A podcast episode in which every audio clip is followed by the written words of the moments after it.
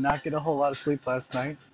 I made a podcast because I had some sort of message saying that if I made a, let's call it an episode, then I could potentially be featured, which, you know, kind of interests me. I wanted to do that. But what I was going to talk about this time was the uh, idea that I'm thinking about sending a message to my uncle in New York, White Plains area, um, and to tell him that I have this podcast on Anchor, which is, I mean, it seems kind of, so it's like the MySpace of channels. It's just so, uh, I don't know. It's, it's like freewheeling and seems very unofficial. But anyway, I was gonna text him and tell him that I think he would maybe want to listen to my my stuff.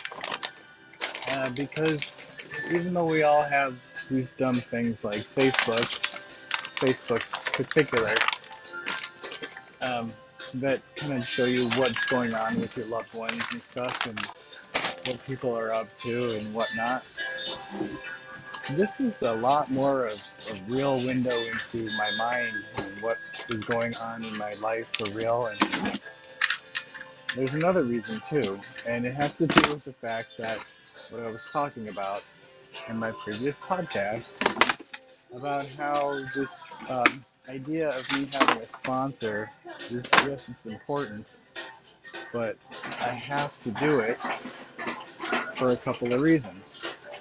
Um, and when I was telling my therapist about the interaction that I planned on having, um, I said this. I said I already knew what I was going to say to this guy. So I was going to call him up and I was going to say, listen, it's me. You know me. Um, I wanted to tell you that there have been a lot of a lot of situations recently where I haven't felt the best, you know, mentally, emotionally. And in those kind of dark times, I keep wanting to pick up the phone and call my sponsor and tell him about. And I say him because we're supposed to only have male sponsors. Uh, where's my phone? I thought I got it. We're only supposed to have male sponsors, not female. Um, and, and there are reasons for that. Although if you've seen Dexter, you know that you know the Hollywood version of having a sponsor is you get the hottest chick on the planet as your sponsor. Okay.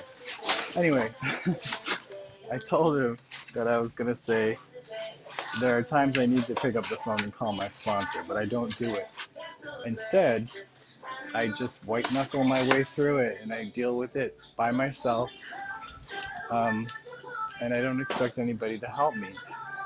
And I'm not doing that anymore. I, I'm going to call my sponsor, but the reason why I don't call my sponsor is because I don't have one. And she said, Look, dude, you don't have to go into such a routine about it. You don't have to explain yourself. Your your ideas and thoughts are your own. You don't have to put everything out there. Just say, I need a sponsor. Will you be my sponsor? Or something to that effect. And that should be enough. You don't have to go into this whole spiel.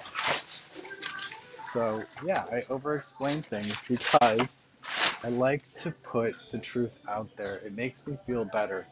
I'm kind of like a Giuliani these days with him not being able to to, to be the defense attorney. He's more of the prosecutor where he is used to just putting the truth out there and trying to, you know, pin people down with the facts. So, I'm honest. And I'm honest about this all the time. I tell my wife, my well, not my kids, they're too young to know about what's going on. Hopefully, you guys, I'll be able to talk to you about this as soon as possible. But my parents know what's going on with me and what happened. my coworkers all know. I told everybody. It's just, it's an open book. My mother said um, about her, one of her friends, longtime friends, Mary Lou, that, you know, I started to say something about my situation and there was a little bitterness in my voice and my mom told me, hey, I, I didn't tell them about what's what happened. I didn't tell them. And she's right not to tell them. It's none of their business. But for me, I like to have it out there. I like to discuss it. You know, even though I have a hard time discussing things properly, I have a hot temper and I just I don't go about things the right way. I like to be honest. I don't I don't care that my dad and my mom know that I that I kind of uh, put my family's future at risk and I put my nursing career in the dumper. And I think my uncle would understand. So, Uncle Brian, if you're out there listening, I know that you won't just go blabbering it all over the place and, you know, definitely.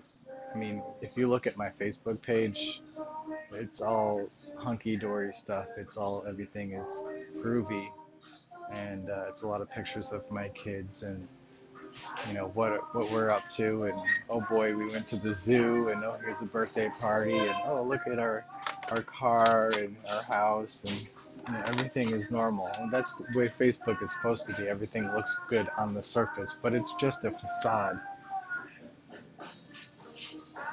So yeah, I think I think my uncle would get a kick out of this.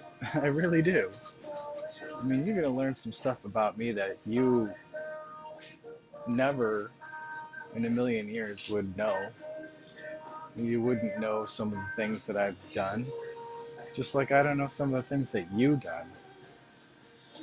I followed in your footsteps by going to Paris for a while. Um, and I know you had some good experiences. I had some good experiences too, but I also had at least one or two awful experiences that I can't even talk about. At least not yet. So, you know, there's there's a lot. There's a lot out there and there's a lot that I would like to talk about and discuss and I'm going to keep making these podcasts because they're fun and they're easy and I might just get better at it as time goes on. So, with that, I'm going to take another little break.